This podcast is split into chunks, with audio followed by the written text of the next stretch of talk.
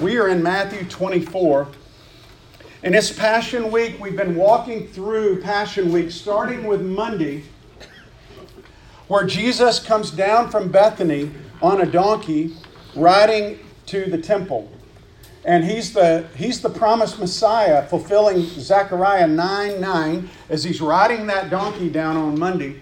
And uh, he gets down to the temple. The people are screaming, Hosanna, Hosanna, which means save us, save us. They're wanting him to throw Rome out, and instead he comes and throws religion out. He goes right to the temple, but when he gets down there, he's not going to be put in power by the popularity of people. And so he goes back to Bethany, comes back on Tuesday with his disciples. As he comes back, he sees a fig tree, he curses it, continues on to the temple, turns the tables over, cleanses the temple and, and basically walks back to Bethany because he's turned the tables over. Nobody says anything to him that we know of. Nothing's recorded about it other than he turns the tables. He goes back to Bethany. On the way back on Wednesday, he sees the fig tree with the disciples and they go, Hey, Master, look, it wilted. You, it, it did what you said. They were kind of taken back by that. And one of the, one of the things that struck me about that is that really was one of the first destructive things that you see Jesus do. All the other things he did was take people that were broken and make them well, but he, he cursed the fig tree as a sign to them that he's not just about loving everybody all the time in any condition. That's, now, that's what you hear from a lot of people in our country universalists who say, yeah, he, he's just a loving God. He's just a big granddaddy up there. He's just going to open his arms up and everybody's going in. That's not the way it is. He is a God of justice and a God of love. Amen. And so he curses that fig tree to teach them and to show them that judgment is coming and Israel is going to be judged. And, and so, because it was supposed to have fruit on it because remember the fruit preceded the leaves and it had leaves on it but no fruit. And a fruitless fruit tree is a useless fruit tree. And so he goes down to the temple and as he's down there the pharisees go hey who gave you the authority to do all these things? And remember what he did. He told them three parables. He told them a parable about two sons. He told them a parable about tenants in a vineyard. He told them a parable about a wedding feast, and all the parables dealt with the rejection of the messengers, or people that said one thing but they didn't do it. They didn't obey the Father. It all boiled down to honoring the Father and honoring the person that was in charge, and they didn't do it. They rejected the messengers. And you see God's graciousness as He keeps coming back and coming back and coming back with invitation. And finally, uh, they, they got so frustrated with these stories because they knew who they were in the stories. They wanted to kill him. So they go, We got to trap him. So they ask him three questions. They ask him about taxes and paying taxes to Caesar. And he turns it, flips them over on that, and throws it right back and says, Hey, give to Caesar what's Caesar's, and give to God what's God's. And then and then uh, they ask him about resurrection. People that didn't even believe in the resurrection, the Sadducees. And he flipped that on them too. And he said, This is God. God, there's no dead children of God. They're alive. Abraham's alive. Isaac's alive. Jacob's alive. He is the God of all of them. And, and they're still alive. They're with him. And then he goes into the, the third one and then goes into asking them a question. He said, Hey, whose son is the Messiah? And they say, Well, it's David's son. You know, then how can David call his son Lord? That didn't make any sense. It was a riddle. But he was, he was, he was taking them to a place of saying, you know what? David knows who I am. You don't know who I am. You don't know. David didn't even have me there like you do, but he he knew who I was, but you don't. And and boy, you're talking about getting incensed. And and so it was at that point. Uh, this is still on a Wednesday. He he starts going back, but before he goes back, he gives them this pronouncement of woes. The seven curses. A woe for us. Somebody says, "Woe is me." We, that don't mean a whole lot, but he cursed them. This was cursing, not an expletive type way. It was cursing like I'm putting a curse on you. He's talking about putting a curse on them by saying, "Woe to you," and it's not a good thing when God says, "Woe to you." It's a bad thing. And he went through that last week, and Brad talked that to you, and I, I don't know exactly what he covered. What, what I sent out and what I told him as I worked through it, that God was warning about leaders who were hypocrites, and he was warning about leaders that are prideful. He was warning about leaders who, who focus on religion versus a relationship with God. He, you know, he, he was warning about leaders who lie and have these oaths that are based on things that are meaningless because they're liars. He was warning about people who care more about what the people think than about what God thinks. He was warning about all these things. And that's what the chapter 23 was about. And then he goes into chapter 24 and 24 and 25 make up what's called the Olivet Discourse. Now, the Olivet Discourse is called the Olivet Discourse because he gave it on the Mount of Olives, which is right across from the Eastern Gate. He's sitting up on the Mount of Olives and he sees the gate down there. And, and he's teaching the disciples about what it's going to look like when he comes again.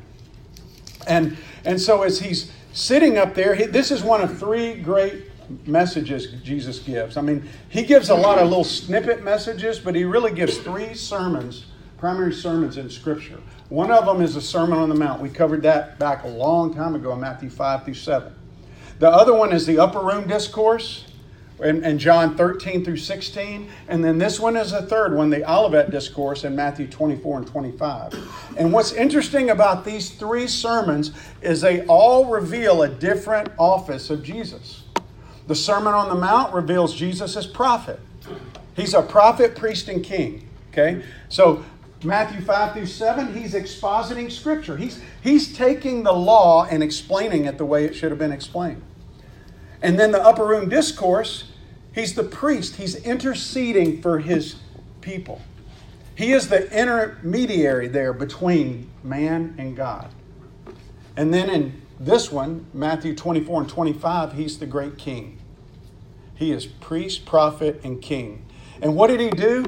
See, Jesus came to earth and he came as a man to articulate to man who God is, what God's requirements are, and what happens if you don't meet those requirements. That's why he came. And when he came, he came to communicate to people that the Christian faith is about a person. It's about him. It's about Jesus. It's not about rules. Every other religion in the world teaches rules, but Jesus taught relationship. And and you know, I was on a plane coming back from uh, Atlanta on the flight home. I sat next to two young ladies. One of them was in her 20s, the other lady was in her 30s. The one in the middle, in her 30s, was a chef for NASCAR. And she was coming back from Las Vegas. They had had an event out there. And so we're just sitting there, and they said? I told them, Yeah, I'm tired. I just came from India. And wow, what are you doing over there? Well, I was over there training pastors and, and church planners. Really? And I said, Yeah. And I said, Are you people of faith? You know? And and the girl in the middle said, Yeah, I am. My dad was a preacher or was a deacon. My dad was a deacon. And uh, and and so the the other girl on the, the aisle was listening, but she was trying to act like she wasn't listening. The one in the middle was the one really engaged. And so I said, Let me ask you a question. If you were sitting with Jesus in a Starbucks, or if you don't like Starbucks, just pick a restaurant. If you could only ask him one question, what would you ask? And she thought for a minute. She goes, Wow, that's a good question. I don't know. Let me think. Uh, I, I would probably ask him why bad things happen to little kids which I thought was a pretty good answer, you know. And the other girl at this point chimes in and goes, I don't mean to be eavesdropping, but can I answer that? And I said, Yeah. And she, she would say, I, I, Why is there so much hate in the world? That was her answer. And then she was drawn in. I then turned it on him and I said, I said, Hey, um, let me ask you a question. What if he asked you, Why should I let you into heaven?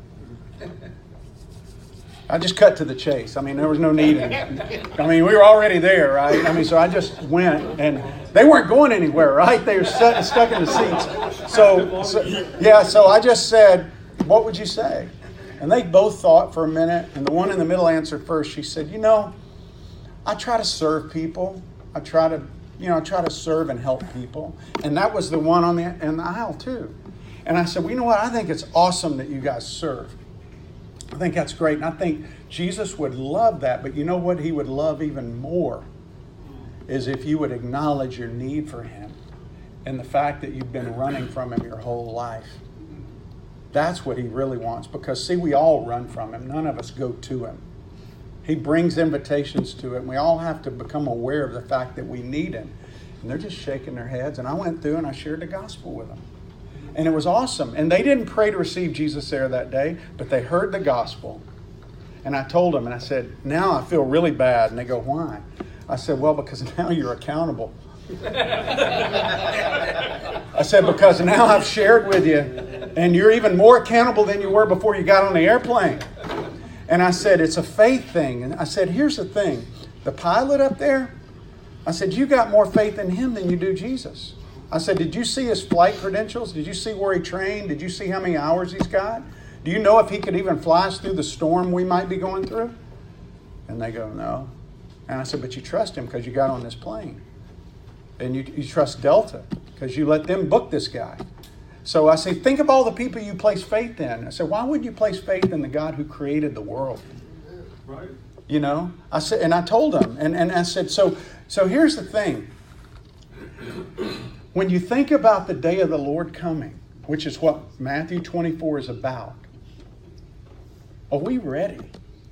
Because that's what I basically asked them. Are you ready? If he comes today, are you ready? Because that's the whole point of Matthew 24 and 25 to be ready. And as we look at this, I want to just set the stage overview wise. The last two verses in 23 really set the stage for 24 and 25. Let me read those last two verses in 23 because this is what uh, y'all covered last week. It's after the woes and he's lamenting. And, and, and that last section, he's saying, Jerusalem, Jerusalem, the city that kills the prophets, how I would have gathered you. Jesus is grieving that they've rejected him. And in verse 38, it says, See, your house is left to you desolate. You know what the house is? That's a temple. The temple was where they went to meet God. See, the Jews had confused it and made the temple where they did sacrifice. They thought it was all about the sacrifice, all about the actions, but it was to meet God.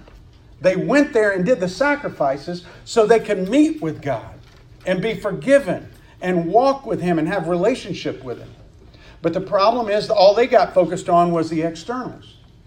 And then he goes on to say, so that so first of all, the first thing we see is desolation. He says, Your house is desolate. It's, it's going to be uninhabitable.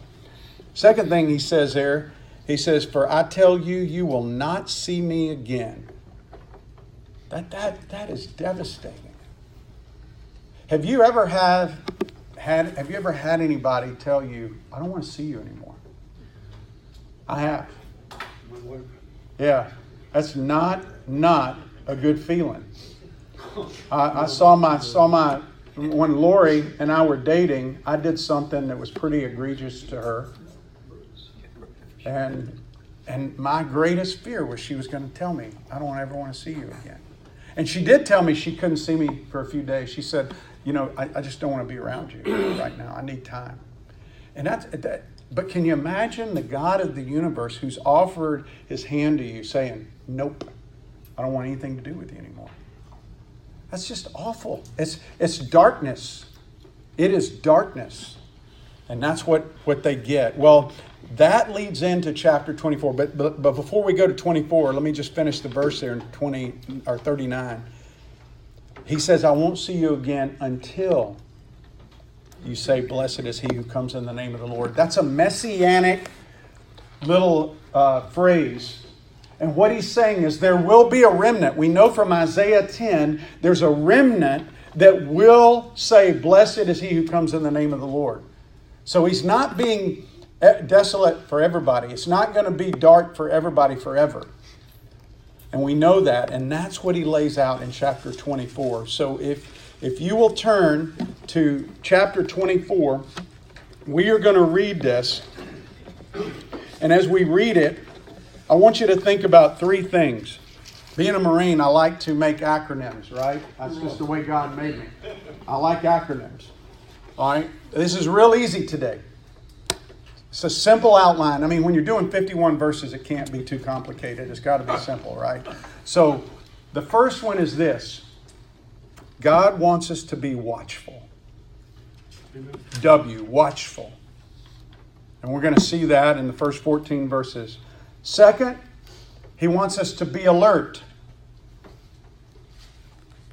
15 through 43, we're going to see that. And then 44 through 51, the last seven, he wants us to be ready.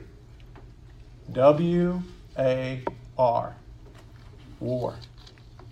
We're in a war. We are. We don't act like we're in a war, but we're in a war. Could you ever imagine a Marine in the middle of Afghanistan going, you know what? I'm just kind of tired. I don't want to fight today. You think the Taliban's going to go, okay, we're going to call it off, guys. Joe doesn't want to fight today, so we're going to just let, let him have a day off. Could you ever imagine that? No. But, but in the Christian life, we do it all the time. We act like Satan's going to give us a pass. And when I told this person I was talking to the other day, because they were talking about how intensified they feel the, the, the battle as they've stepped out to do more things for God. I said, man, that's when you when you step out and you start doing more, you're going to get more oppression. Right.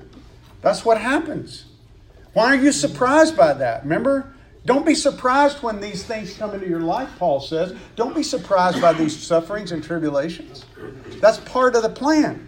So, watchful, alert, and ready. And by the way, those are different phrases. They don't all mean the same thing. And we're going to look at each one of those. So, bear with me. 51 verses, guys. We're going to read through it.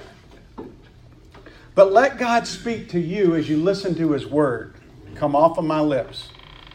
Let His Spirit speak to you as you hear these words. Starting in verse 1.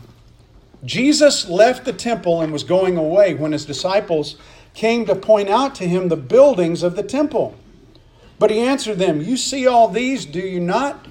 Truly I say to you, there will not be left here one stone upon another that will not be thrown down. As he sat on the Mount of Olives, the disciples came to him privately, saying, Tell us, when will these things be, and what will be the sign of your coming and of the close of the age? Jesus answered them, See that no one leads you astray. For many will come in my name, saying, I am the Christ, and they will lead many astray. And you will hear of wars and rumors of wars. See that you are not alarmed, for this must take place, but the end is not yet. For nation will rise against nation, kingdom against kingdom, and there will be famines and earthquakes in various places. All these are but the beginning of the birth pains. then they will deliver you up to tribulation and put you to death, and you will be hated by all nations for my name's sake. And then many will fall away and betray one another and hate one another. And many false prophets will arise, and they will lead many astray. And because lawlessness will be increased, the love of many will grow cold. But the one who endures to the end will be saved. And this gospel of the kingdom will be proclaimed throughout the whole world as a testimony to all nations, and then the end will come. So when you see the abomination of desolation spoken of by the prophet Daniel standing in the holy place, let the reader understand.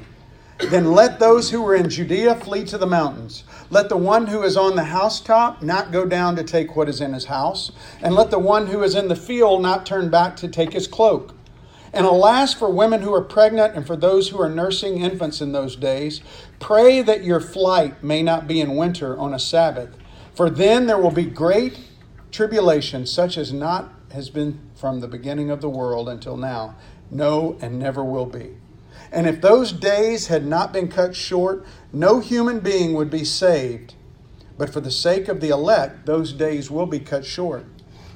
Then, if anyone says to you, Look, here's the Christ, there he is, do not believe it.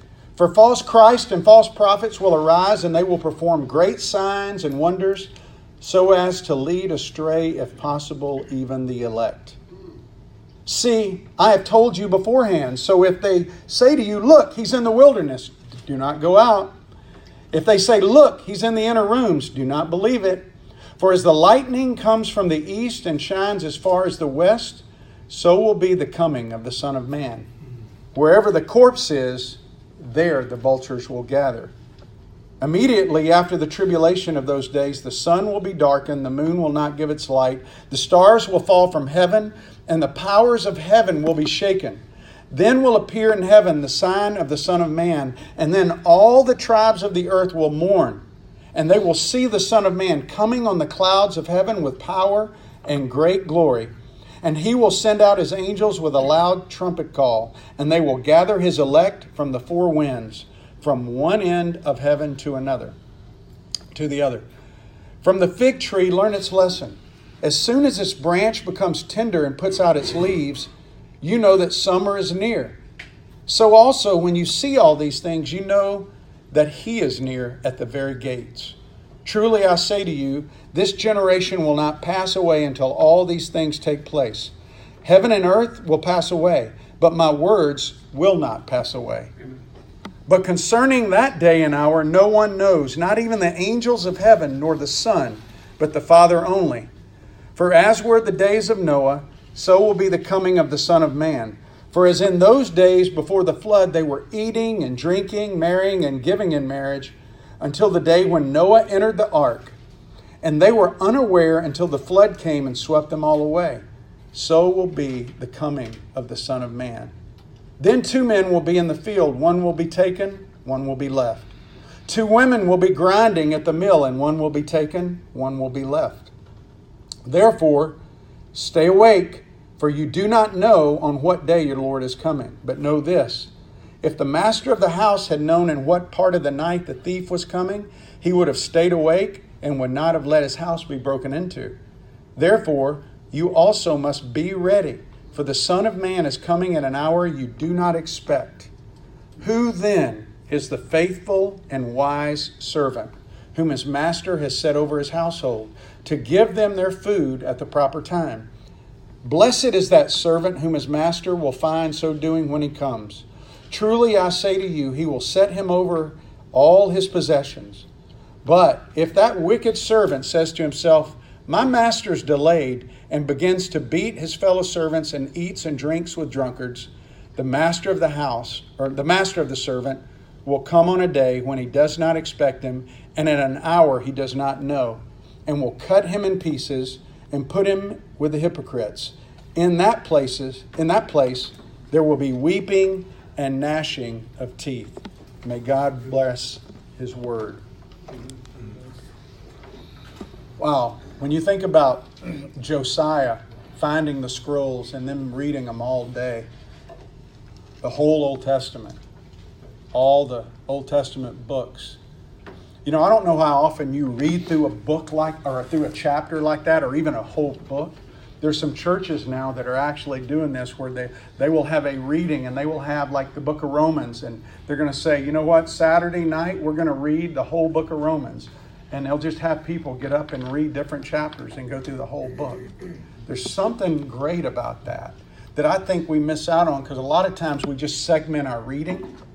But when you get it all, when you get this broad stroke like this, there's a lot going on in this, a lot, but it all centers around being ready. That's the ultimate point. Are we, are we going to be ready when He comes? Do we even act like we're going to be ready?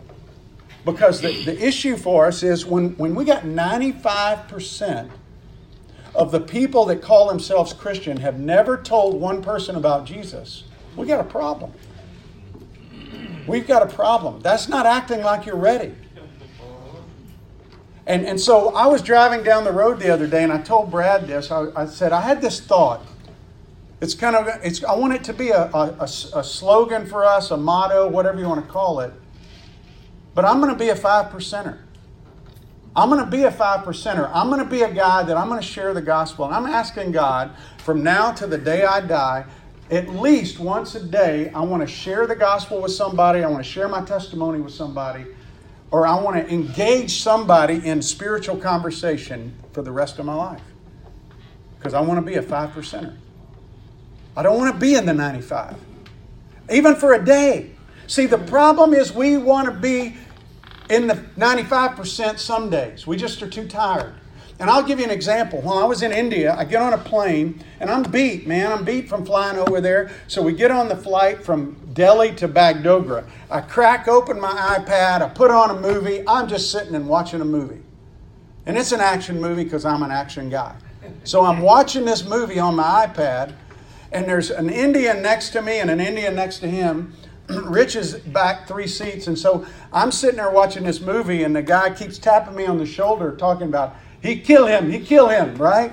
You know, and he's just wanting to engage with me, and I'm going, yeah, I'm just smiling at him, and I go back, and about five minutes into it, I just get this dagger in my heart, going, you care more about the movie than you do this guy's soul.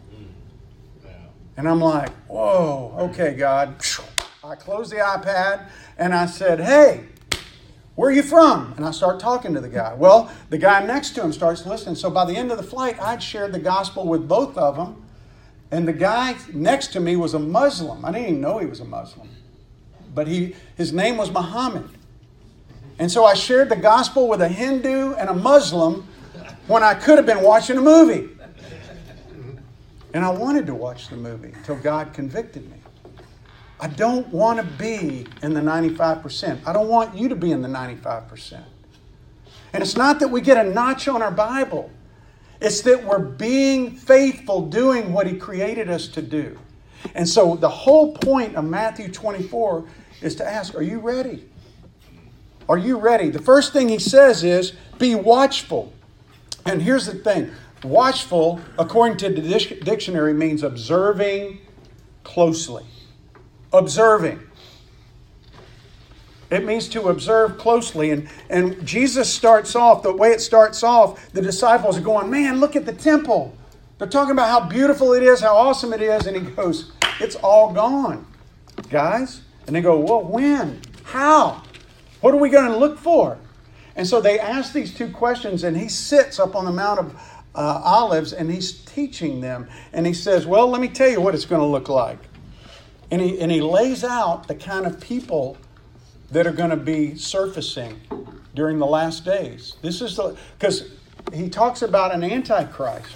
And he lays out um, antichrist, he lays out war. There's going to be wars, there's going to be fighting. He lays out there's going to be, uh, you know, famine. There's going to be earthquakes. And I'll just tell you, if you really want to um, get into detail on this stuff, we're not, this is, this is not prophecy. I mean, it is from Jesus. Jesus is prophesying, but he's dealing with fishermen, right? So he's not dealing with it on a big theological level here. He's got a big, broad brush, because let's face it, Peter's just not the sharpest uh, knife in the drawer. He's not. He's a good guy. He's going to be the first one in the battle, but he's just, you know, Jesus is making it simple for him. If you want more detail, go to the book of Daniel. You can go to book of Daniel chapter 8 chapter 11. You can go to Revelation chapter 6 through 18. You can go to 1 Thessalonians 5, 2 Thessalonians 2, and it talks about all this stuff in much more detail. But we're not going there. We're not getting into premillennial, postmillennial, amillennial. We're not getting into pre-trib, post-trib, whatever. I'm a I'm just I'm just looking forward for a second return. You know, there, there's debates on all those things. Are we going to be raptured or are we not going to be raptured? Guy gave me a book this morning. I hadn't even read it, but I mean, in the back, I just looked at the back, and it's a it's about prophecy, and it's he's a he's a rapture guy. I got other good friends who don't believe in a rapture, and you know what? At the end of the day, it doesn't really matter. We don't have any control over either one of them. But what, what we he wants us to know is that he's coming back again and we need to be ready. That's the bottom line. And, and, and people get so focused on prophecy and looking, trying to figure out the date. In fact, one guy in one cult said that Jesus was coming back in 1988. And he didn't appear. He didn't come. You know why? If somebody tells you a date, you know they're lying right off the bat. Because nobody knows. I mean, how do you, I don't even know how they reconcile that with Scripture, but it's the way a lot of cults do. They just reinterpret it and they twist it. But but here's the thing: as we look at as we look at this watchful thing, Jesus lays out you're going to have antichrist and false prophets. So what kind of people are going to be around leading? You're going to have false teachers, false prophets, false believers, believers who fall away. And you know why? because these people don't care about God or what God says. They're not driven by God, they're driven by the enemy, they're driven by the world system. And what's sad to me is we live in a culture right now where, where most, I don't want to say that, that's, I'll be careful. All right, where a lot of pastors and Christian leaders today in this culture are more driven by the people in the pew than by the God in heaven. Amen. They care more about what the people think out there in the world than what God thinks about what they're doing. In fact, I was talking to a person the other day, and they told me that the church reversed direction on something because a donor held a check from the church until they did. So, what's the price? At what price are they going to compromise? And these people that he's talking about here, that's a sign of the last days. When you start having these kind of people that are more geared toward the world than they are God. But they're not his people. His people are loving and loyal. He says in verse 4 See that no one leads you astray. He says, Many are going to come in my name saying, I'm the Christ many will come. Not all. Some of the people that come are good people. Because some of the people that come in his name, how do you know if somebody's really from God or not? Because they match up with his word. Mm-hmm. Right. They, they, you can go to the word like the noble Bereans and you can see if what they're saying matches up. That's why it's important to know it and to be biblically literate. Verse 12 he says, because lawlessness will be increased, the love of many will grow cold. Do you see coldness in our culture? Do you see lawlessness in our culture? But it's not all, it's, it's many. There's still some and those are the people you want to latch on to. Antichrist, real quick, uh, the only thing in uh, Revelation I want to reference is in this he's talking about antichrist he's talking about war he's talking kingdom against kingdom he's talking about famine and he's talking about death and earthquakes and pestilence if you go read luke's account i think they throw in pestilence in there and he's talking about death if you go over to revelation chapter 6 the first few verses there's four horses First horse brings the Antichrist. Second horse brings war. Third horse brings famine. Fourth horse brings death. Remember the movie Pale Rider? He came on a pale horse. That was the fourth horse. Revelation 6. It matches up. Why? Because God did it. He said it. He matched up what he was telling John in his vision with what Jesus said back in Matthew 24. It, it lined up exactly with what Daniel said back in Daniel 8 and Daniel 11.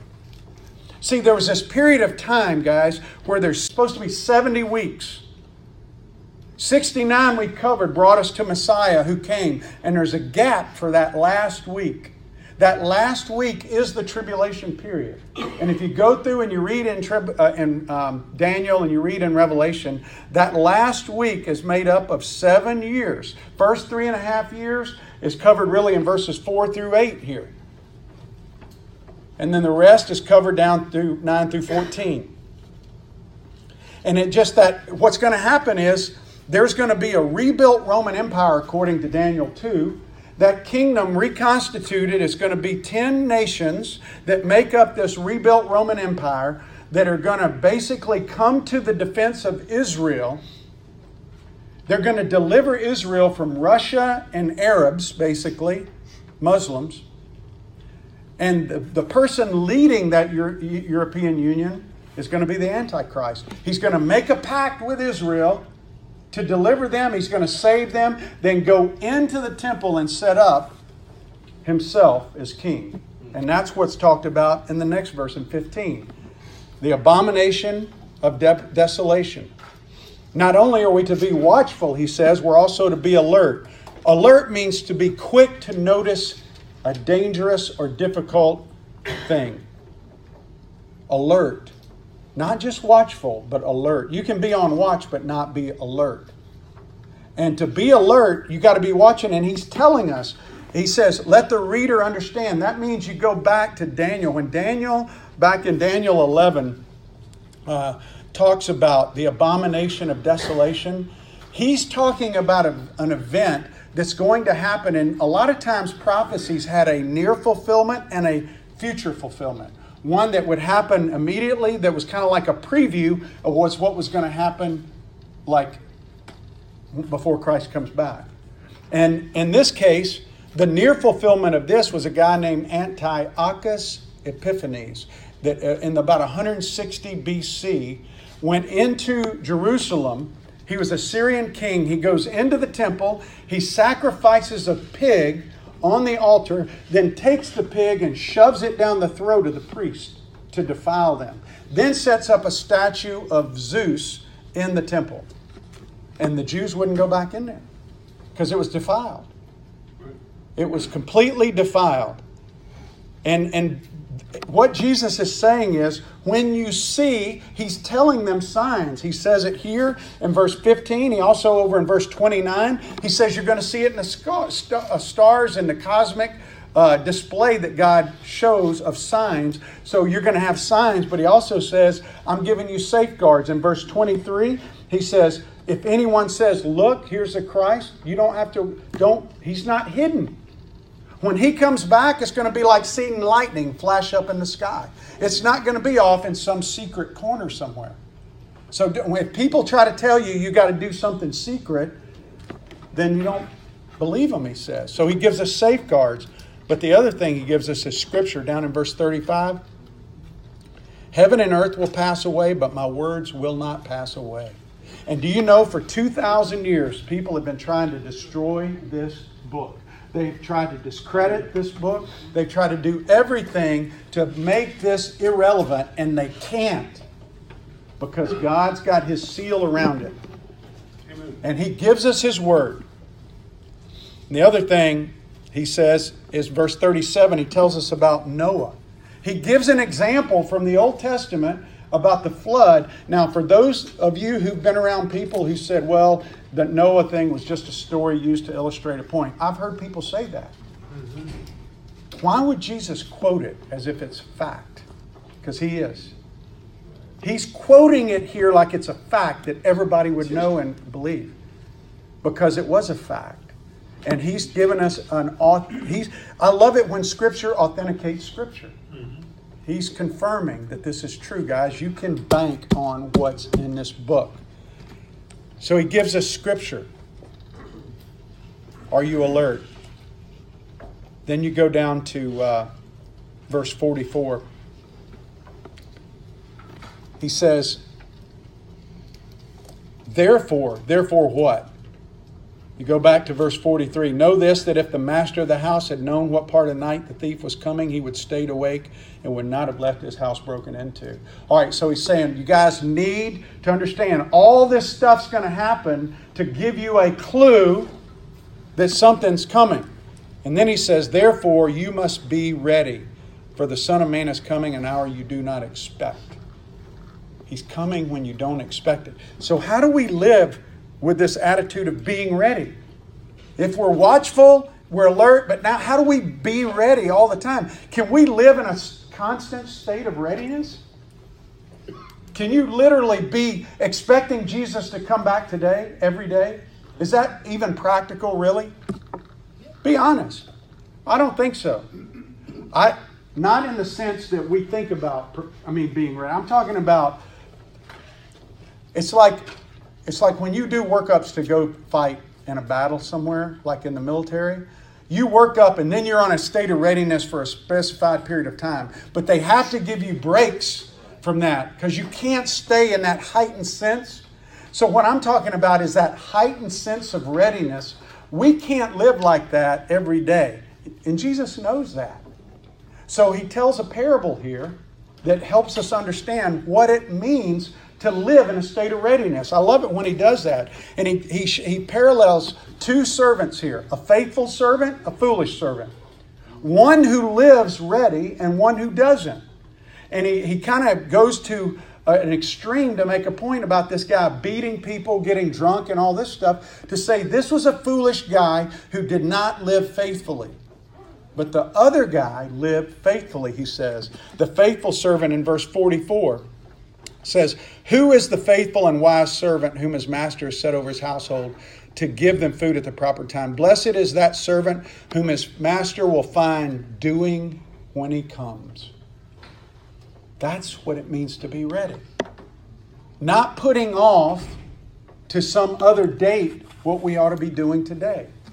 Oh, you know what, Doug? I want to, you know, I really need to be part of something like SWAT. I need to be in training. I need to do, I really need it. But I just, you know what? I can't find the time right now. Can't find the time. Guys, I know every day you come in here, there's time required. I get that. I get that. But you know what? One day we're going to stand before God and He's going to have this big spreadsheet of time. And He's going to look and it's going to say job, family, ministry. And, and, and it's all going to be there. And, and if you spend your life trying to chase the dollar, you're going to end up at the end of your life wishing that you would have made a lot different decisions in your life. I can just tell you. Because God provides the money. You don't have to work to get the money, you work to glorify God.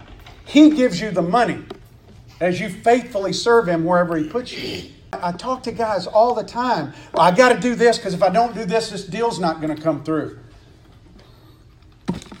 Well, that's fine if that's what God wants you to do. But you have got to understand He provides every nickel that goes into your pocket.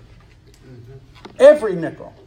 There's nothing that you can do if He wants to put money in there, and there's nothing you can do if He wants to take money out of there. He just wants you to be obedient to Him. So the question is are you ready? Are you living faithfully or foolishly? That's the question we have, we have to ask ourselves. So as you leave today, I want you to think two questions. Am I going to be a five percenter? Not just for one day. Okay, I did my one and done. I'm good now. Are you going to be a five percenter? Lord, help me. You pray for divine opportunities, He'll give you divine opportunities. And then the second thing, am I living in a state of readiness? Am I being faithful where He's planted? That's what He wants us to do. Father, thank you so much for uh, all you do. Thank you for your word and your reminder today. As I know it was a lot of stuff in that passage, Lord, that probably uh, didn't get covered. But I pray that uh, each guy would go and, and do his own research and read and let you speak through all those other passages and really just uh, continue to train and prepare them, Lord, to be ready at all times. Let us be five percenters. Let us be, Lord, witnesses for you. Let us be part of fulfilling that great commission. Lord, uh, we do pray for our brother Frank. Pray for his health. Continue to heal his body and help him with the infection that he's dealing with, Lord.